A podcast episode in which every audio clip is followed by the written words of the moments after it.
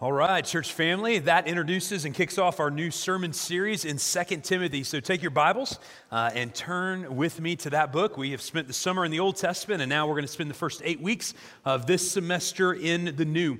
Uh, so we're going to walk right through the book of 2 Timothy, uh, verses 1 through 7 of chapter 1 here in just a few moments. Uh, but before we get there, I want to pick up on what Chris was uh, walking us through there this idea that the way we do life is changing. As we talked about last week, the way we shop, uh, and for many of us, the way we go to work. Uh, obviously, we're dealing right now, for those of us who are parents, with the way we go to school. A lot of time and intentionality trying to figure that out. But another thing is changing as well, and that is the way we, quote, do church. And so, one of the things that's interesting to think about is just where we have come uh, in our lifetime for many of us. I was born in 1975, and I recently picked up an article that talked about how in the mid 70s, uh, we begin to see sev- several shifts in the way that we think about doing church. And so I want to put up some pictures that walk us through this. Uh, here is a picture of kind of a traditional First Baptist church. I'm just curious, no matter the denomination, how many of you grew up in kind of a traditional type denominational church setting? Yeah, it looks like a little over half of us, same first service. Y'all, I was on the cradle roll. Anybody remember that? That's where they would enroll you in Sunday school before you were even born. Uh, and so that's the way that I grew up, First Baptist Church of Salem, Illinois. And during that era in American history, generally you had your denominational tribe. And as you moved communities or as you were looking for a church, you showed up. And if you were Baptist, you looked for the Baptist church. Methodist, you looked for the Methodist church. Pentecostal, Baptist, whatever it was, right? You looked for the church in town with that name on it.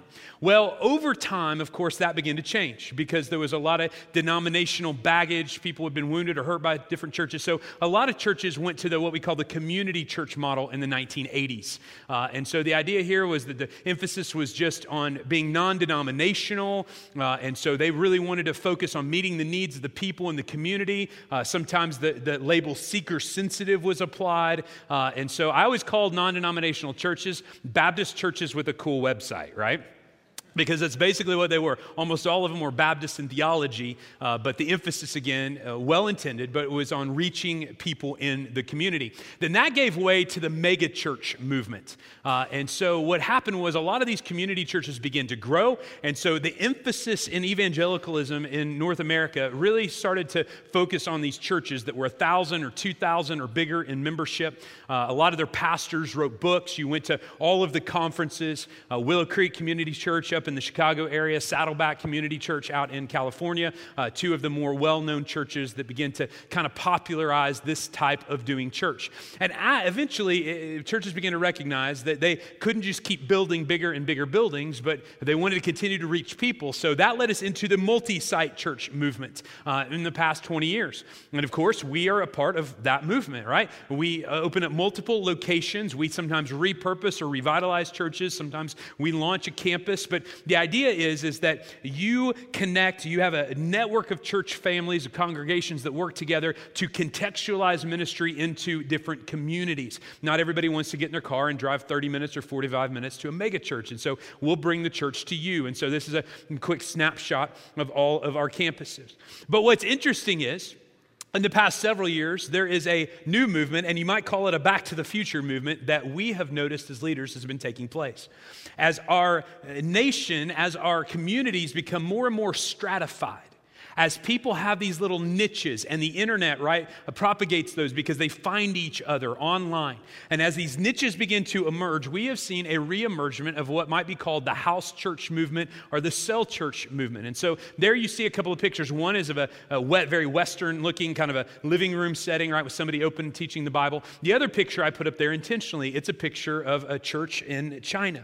Because people in those contexts, in places like West Africa, in the Middle East, and in China, for decades, the church has been meeting in small groups because they are unable to gather, either because of persecution or zoning or resources for whatever, in large groups. And so when you begin to think about this, just stop for a minute. And it's a little inside baseball for you, I know.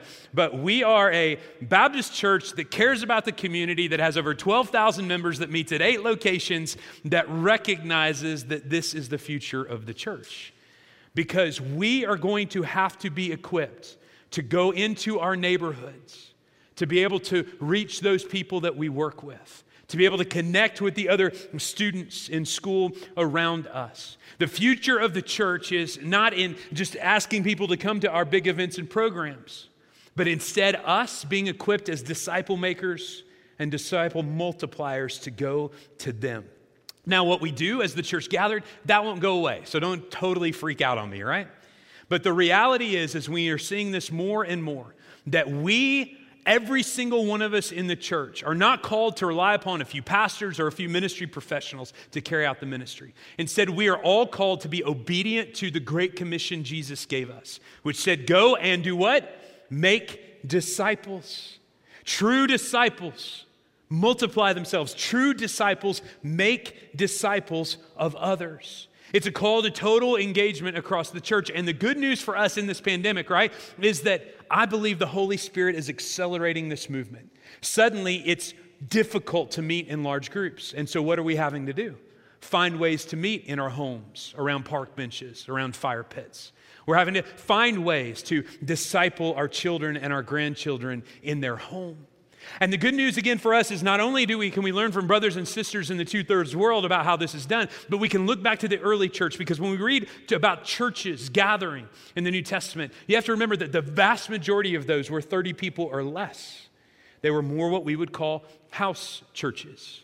And so as we lean into Second Timothy, we're going to see the, the relationship that existed between Paul and Timothy and how that was important because Paul knew he needed to pour into Timothy as a disciple maker if the church was going to be healthy and if the church was going to carry on. And I want each and every one of you to know that if you are in Christ, then you are called, like Timothy, to be a disciple maker. You are called, like Paul, to pour into and invest in the lives of others. Disciples who multiply disciples know the joy that comes from life giving biblical community.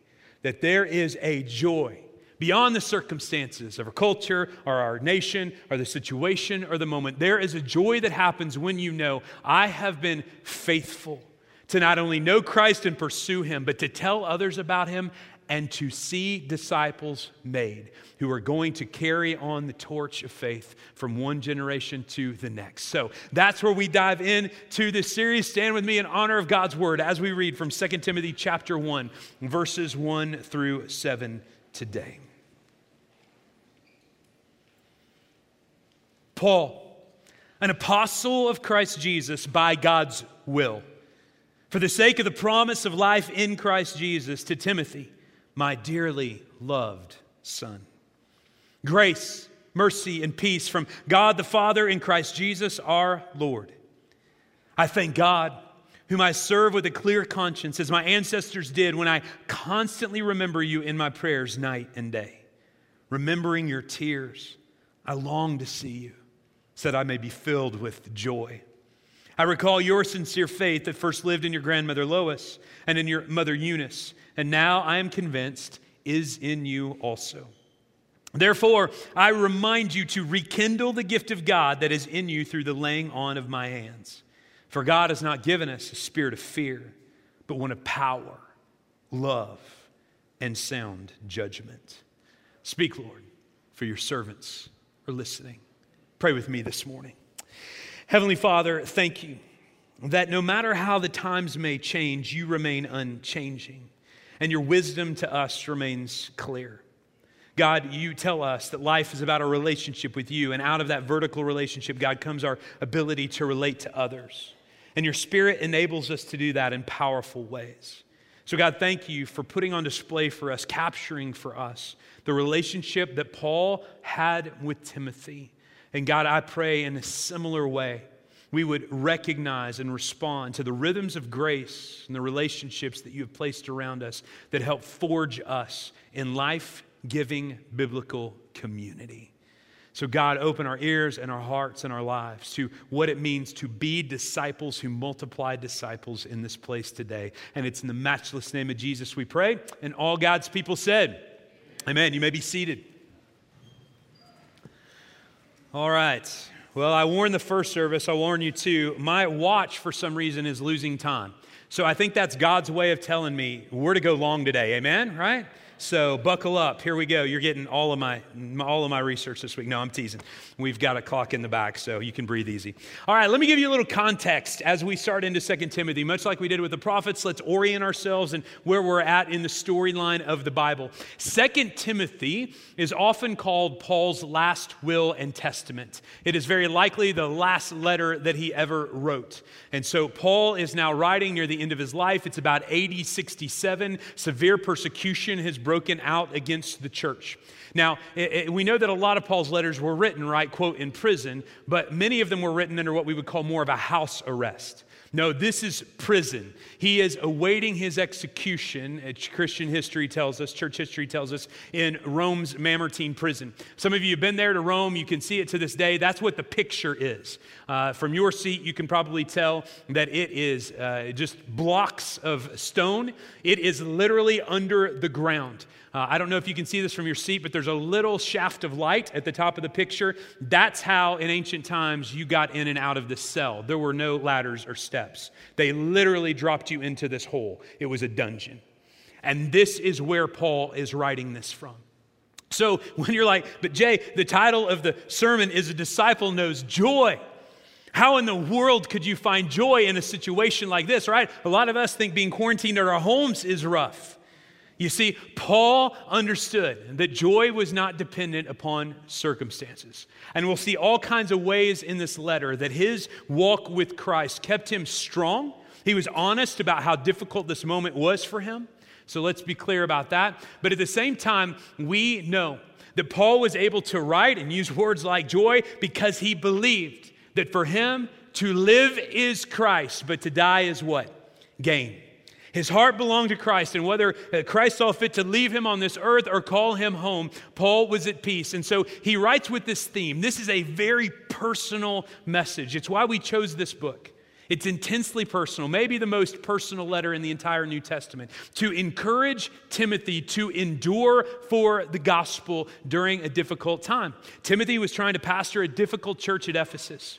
Paul, his mentor, was on trial. And so it seemed like it was dark days for the church as persecution was breaking out right and left. The letter, the first Timothy is focused more on the church. Second Timothy focuses more on the pastor, the person of Timothy that Paul wanted to pour into. And that's why it's such a good lens, a helpful lens for us to see the intensity and the closeness of their relationship. So, today we're going to see that we are shaped as disciples by God's grace in three ways through what Paul writes to Timothy. Way number one is this disciples who multiply disciples are shaped by spiritual mentors.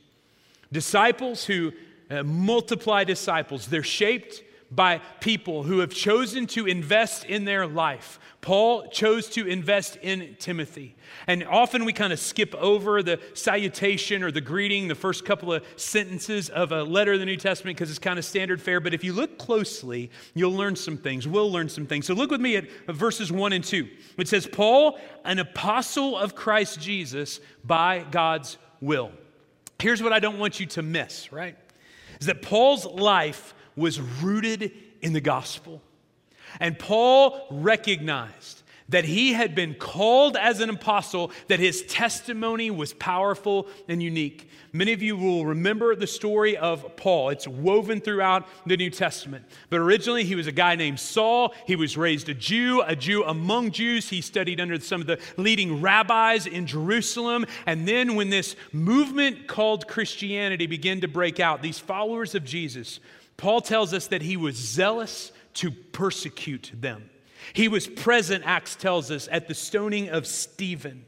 Uh, the words that Luke uses in Acts says that Paul ravaged the church like a wolf, hunting down Christians and persecuting them. Paul, by our terminology today, would be a terrorist. That's what he was doing, hunting and killing Christians. And yet, what happened? Jesus encountered him on the road to Damascus. Saul, Saul, why are you persecuting me, my body? Believers in Jesus. And from that moment forward, everything in Saul's life changed, including his name, right? That became Paul. Uh, Jesus told him that he was going to be his chosen instrument to bring the gospel to the Gentiles. And so Paul writes in 1 Corinthians 15, right, that he was an apostle. He wasn't one of the original 12.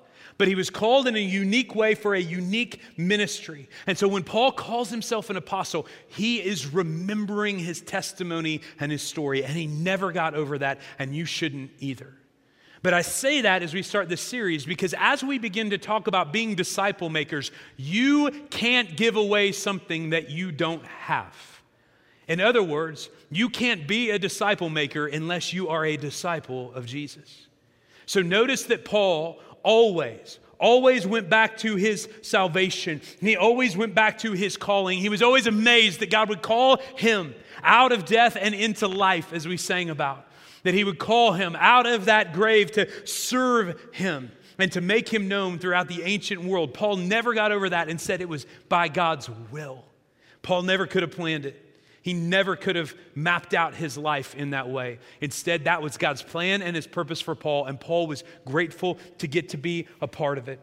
He says, by God's will, for the sake of the promise of life that is in Christ Jesus. Now, it's easy for us, right, to just hear phrases like that. For the promise of life that is in Christ Jesus, where is Paul? Awaiting his execution.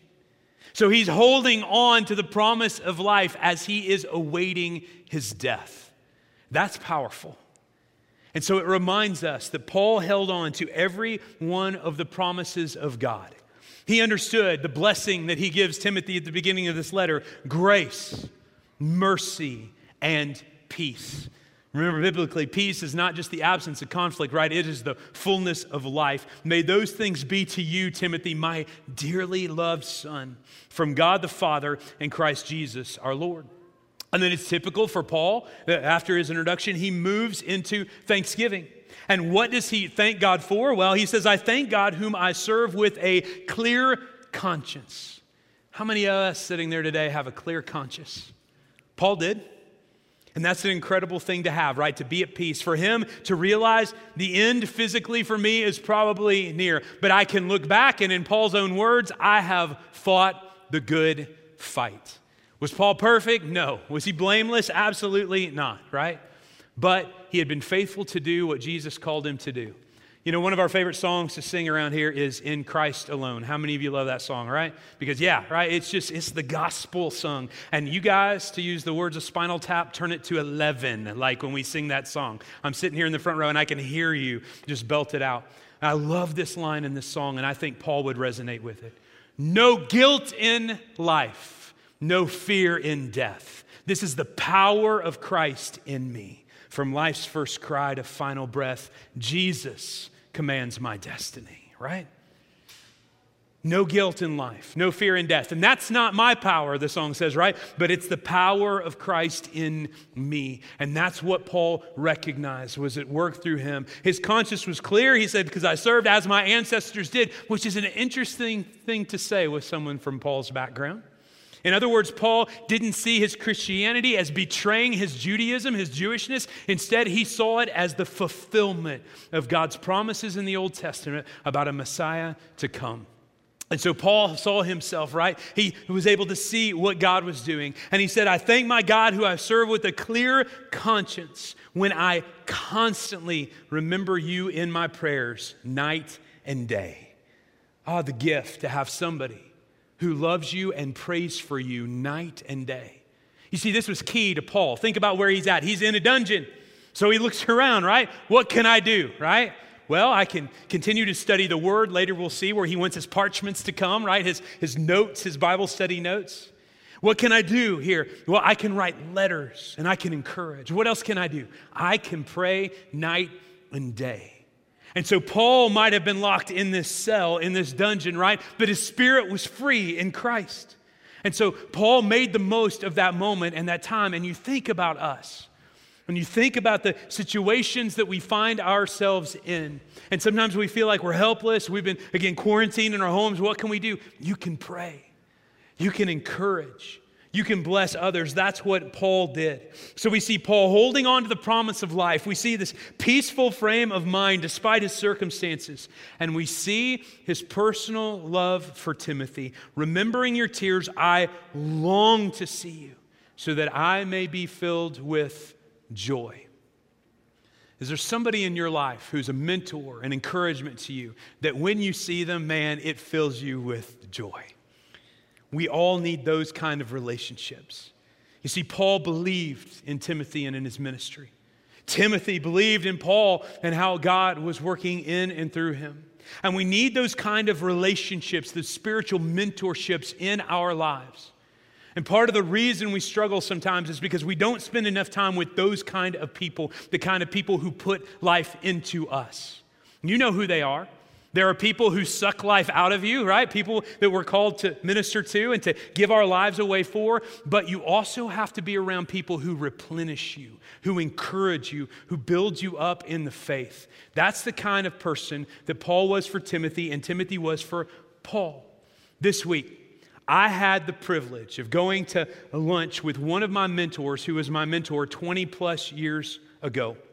When I was a senior in college, I applied to be a part of a summer ministry program I had heard about and I really, really wanted to be a part of, but I had never got to, to participate in before. And so I applied. I drove down to Tennessee. I interviewed with this guy. I called him the intimidator, right? Because he would ask questions and then I'd answer and then it would just be silent. And I was like, did I say the wrong thing, right?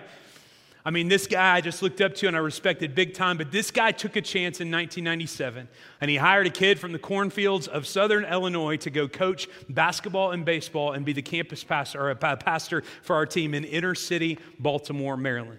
I had no idea what inner city ministry was like. That summer stretched me in all kinds of ways, but he invested in me, saw something in me in some ways that I don't know that I even saw in myself at that time. And so this week we were able to sit down and we are able to reminisce. You know, you do that with those people who have known you over the course of your life. And so we were able to catch up, compare notes, all those kind of things. I was able to look him in the eye and I was able to tell him, hey, man, I want you to know that, man, you, you, that opportunity grew my faith so much. It stretched me, but all kinds of ways that summer. And you know, from there, I met a pastor from North Alabama, and that was my first full time ministry job. And from there, I met a pastor from Brentwood, Tennessee, and that's how I ended up here. And now I got to walk him around our campus, talk about what God's doing here. And I looked him and I said, Man, do you realize that by pouring into me, it set off this chain reaction of events in my life? And here's what God's doing today. I just wanted to encourage him with that. That's what those spiritual mentors do in our life. And if you have that person in your life this week, write them a card, pick up the phone and call them or text them. Would you tell them what a blessing they've been to you because they need to hear that? Because it's a tough time to be in ministry. You remember what I told you he runs, and to this day runs a sports ministry. Do you know what camp ministry was like this summer? Non existence. And so they're hemorrhaging all kinds of money, had to send all of the campers and staffers home for the summer. You know how difficult that is? So as we're sitting there, we're talking about what's happening. So you know what he did on the side? I love this about him. He picked up a job driving Uber. Guess what? He shared the gospel with a lot of lost people because they were in his back seat this summer. You see, and that encouraged and blessed me to see how a guy, right, who has been at the top of his game in ministry, has had an influential ministry all over this country and really all over the world. They had international teams. How instead of just being in despair and discouraged, well, I can't do anything for God this summer, like we've done every other summer for the past 40 or 50 years. No, he saw it as an opportunity for ministry and just started sharing the gospel with people as he drives Uber. Man, what a blessing to me. That kind of person, right? We need in our lives. We all need a Paul who models for us what God is doing, who encourages us in the faith. Those kind of guys not only are our mentors, but they also help us to see, number two, our spiritual heritage. Disciples who multiply disciples are shaped by their spiritual heritage. They can look at our life and they can point out where God's grace has been at work. Look at verse 5. Paul says, I recall your sincere faith. Your authentic faith is what that word means. It literally means unhypocritical. Paul and Timothy had spent much time together, so much time together that Paul knew the depth of Timothy's faith. And he knew the foundation of that faith started when he was very young, that first lived in your grandmother Lois and your mother Eunice, and now I am convinced is in you also. We know from the book of Acts that Timothy's father was a Gentile, that he was Greek. His mother, and his grandmother, Jews, who converted likely under Paul's preaching and ministry at Lystra in Acts 14, Acts 16. And so what happened was Timothy had been raised in a home, and we find a little later in Second Timothy, right, in chapter 3, that it says that he was taught the Old Testament from birth, from the time he was little. And that had created this biblical foundation in Timothy's life. And so when his mother and his grandmother came to faith, Timothy did too at some point. And so that foundation Paul saw as a blessing. So, speaking of things that God is doing in a pandemic, we have spent a lot of time, haven't we, parents and grandparents, thinking about education for our kids. What are we going to do at school? Are we going to go online? Are we going to go remote? Are we going to send them to school? Are we going to look at private school? We've spent a lot of time thinking in a pandemic, right, when things are disrupted, what we're doing about their education. Have we thought about what we're doing in their spiritual formation? Have you realized that this is an opportunity? We've been talking about this in the church, in the church for years. But this is an opportunity for you to be a Lois and a Eunice, right, in the life of your child and your grandchild. That because it's difficult, right, to meet in large groups, a lot of our church activities and events have been decentralized. It was incredible this summer to see so many of you take advantage of VBS Go Camp Plus to see you guys jump on board with opportunities to drive spiritual conversations in the home. Many of us in the church have been a part of what we call the family equipping movement for years, trying to figure out how we elevate the spiritual involvement of parents and grandparents in the lives of their kids and grandkids. Well, now here's our shot. And so, what an opportunity you have this fall to say, just like we're going to be intentional about rethinking our priorities and time, how about we think about what we're doing spiritually in the home? Our next gen team is going to continue to provide resources. Think about that image that Chris put on the screen, right? Of him teaching his boys how to tie a tie. By the way, Chris, I don't know where you're at. I saw you a minute ago. There you are, right? You said you have a suit, you said you have a tie, but I noticed you're wearing a t shirt, right? So the next question is do you own a white dress shirt? Just being sure, right? So, you know in that moment. But he's teaching his boys, right? That's intentionality. And in the same way, we have these moments and this opportunity. That's a great word picture for us to tell and show our kids and our grandkids what it means to be a person of what? Authentic faith is what Paul calls it. Sincere faith. So don't overlook this moment, parents and grandparents, but take advantage of the chance to show how spiritual heritage means something, how it's important. And then there's a third means of God's grace that Paul sees at work in the life of Timothy. And it's this disciples who multiply disciples are shaped by the Spirit and the gifts. You see, a mentor knows someone well. And if you put together a composite of Timothy's personality throughout the pages of the New Testament, you'll recognize that Timothy was not Paul. Timothy, we get the picture, was more timid than Paul. Timothy, we know, had a weak stomach, meaning he probably had a pretty nervous disposition. We know from 1 Timothy 4, right? He was young, much younger than Paul. And so all of these things combined, right, meant that, that Timothy was not a carbon copy of Paul. And so what Paul reminds him of in verse 6, and church family, here's my favorite word. Therefore, anytime we see what's therefore, we have to ask what that therefore is. Therefore, so, Paul sums this up by saying, God has given me to you as a mentor. You have a spiritual foundation, but don't merely rely on yourself. Trust in the Spirit. I want to remind you to rekindle the gift of God that is in you through the laying on of my hands. Where do our gifts come from? They come from the Spirit. And this word rekindle is in the present tense. In other words, you need to always keep it alive. You see, Paul knew that for Timothy, he needed more heat, right? One of the things that he was probably prone to was sliding into complacency. And so, he calls him here to rekindle the gift of God, and he reminds him of his ordination that is you through the laying on of my hands. And here's a verse. It was our VBS theme verse a few years ago. It's one many of you have memorized. For God has not given us a spirit of fear. That is a good word for this moment for us. So if there are fears in your life, you need to acknowledge them. Okay, this is a fear. But now I need to go back to the root of that fear because it doesn't come from the living God. Fear does not come from the Spirit of God. And so, where does that fear come from, right? And you have to recognize that the spirit that God has placed in you is greater than the spirit of the one who is in the world because God's given us not a spirit of fear, but one of what? Of power and of love and of sound judgment. Do we need some sound judgment, level headedness in our world today, church? Amen, right? Our world's going nuts. Why? Because they're trying to figure it out on their own. But Paul reminds Timothy, you have the Spirit. And the Spirit has put inside of you the gifts that are needed for the building up of the church, for the work that I have called you to do. And in the same way, I would look at every single one of you and say, as Timothy's, right? As Timothy's, God has put inside of you the gifts that He needs in order to build up the work that He's calling you to do among your neighbors and among the nations.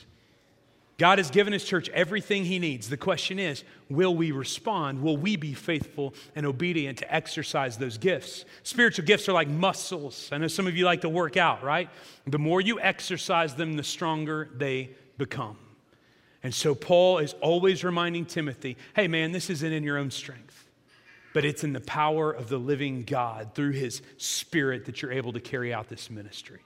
So, spiritual mentorship, spiritual uh, excuse me, foundation, the Spirit and the gifts all working together in Timothy's life leads us to some takeaway questions as we begin this series today. Three questions that I want you to ask of yourself. Question number one is this these come from the spiritual challenge questions that we use as a church, by the way. How are you being discipled? Question number one. Or you could translate that Who is your Paul?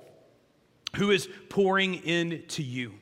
Do you have a spiritual mentor? Can you name them by name? Can you pick up the phone and call them this week or text them or email them or say, hey, I want to get together with you because I need your influence in my life? And if you don't have one, that's one of the things I love about this congregation. Look around. Look around this room. I mean, really, like, look around. I love seeing the different ages and stages. I love the levels of spiritual maturity and experience. I love our intergenerational church because I know there's some amazingly gifted and experienced people in this room.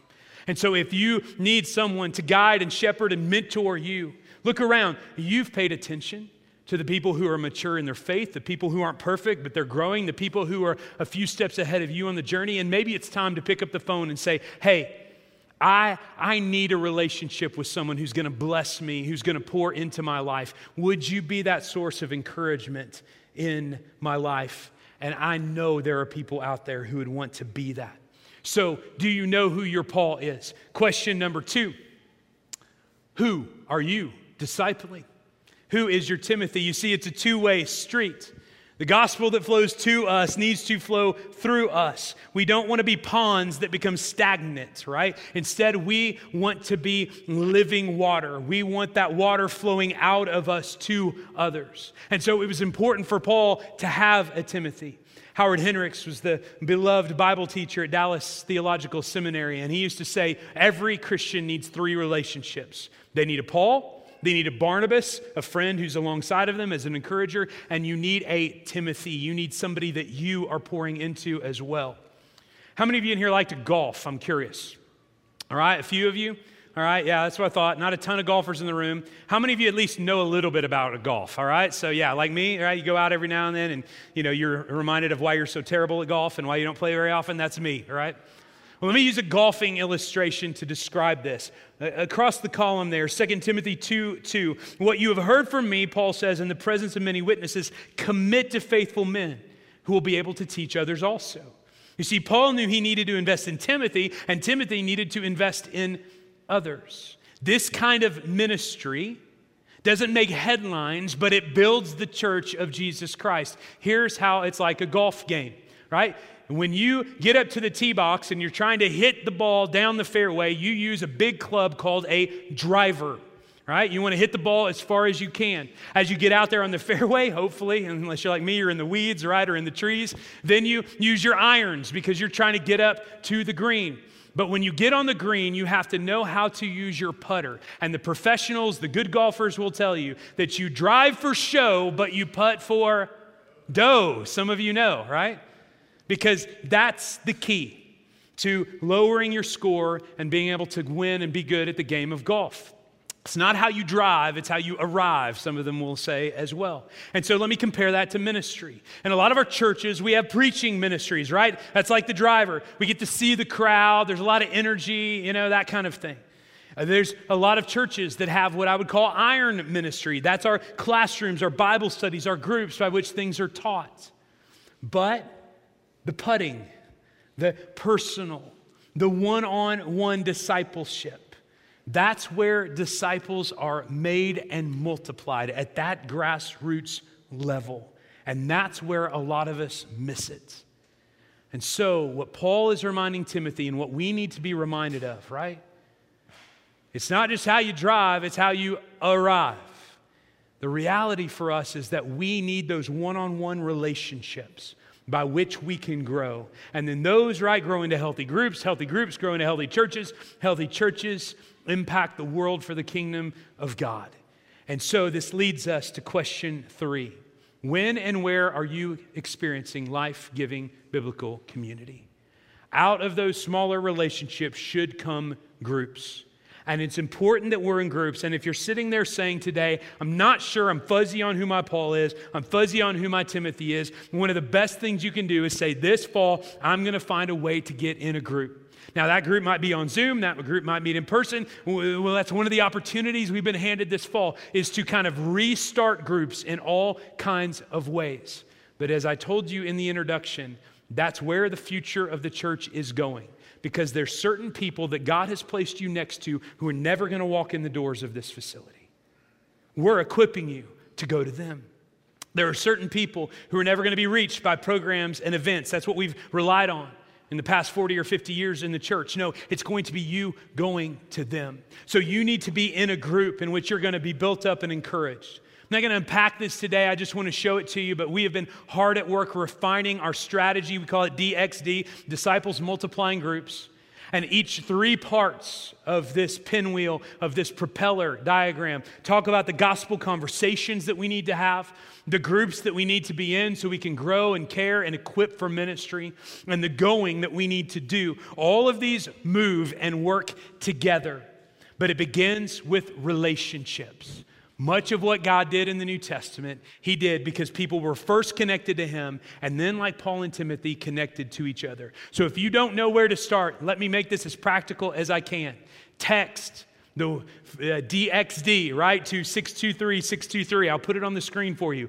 Send a text right now, and it will send you a link back once you uh, tell us which campus you are a part of. So put an SH for Station Hill, and it will send you to a landing page that outlines many of the groups that we have available this fall. Or you can email our uh, care and groups minister, Juan, at Juan uh, J. Sally at stationhillchurch.com.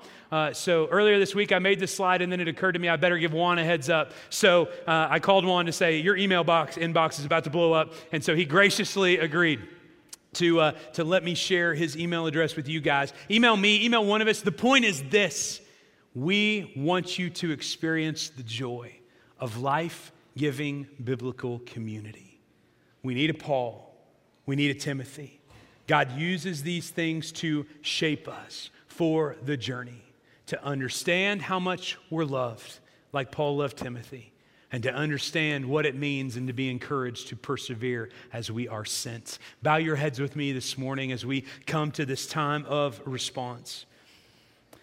And in the 60 to 90 seconds of prayer time we're about to give you, I want you to ask yourself those questions Who is your Paul? Who is pouring into you right now and discipling you?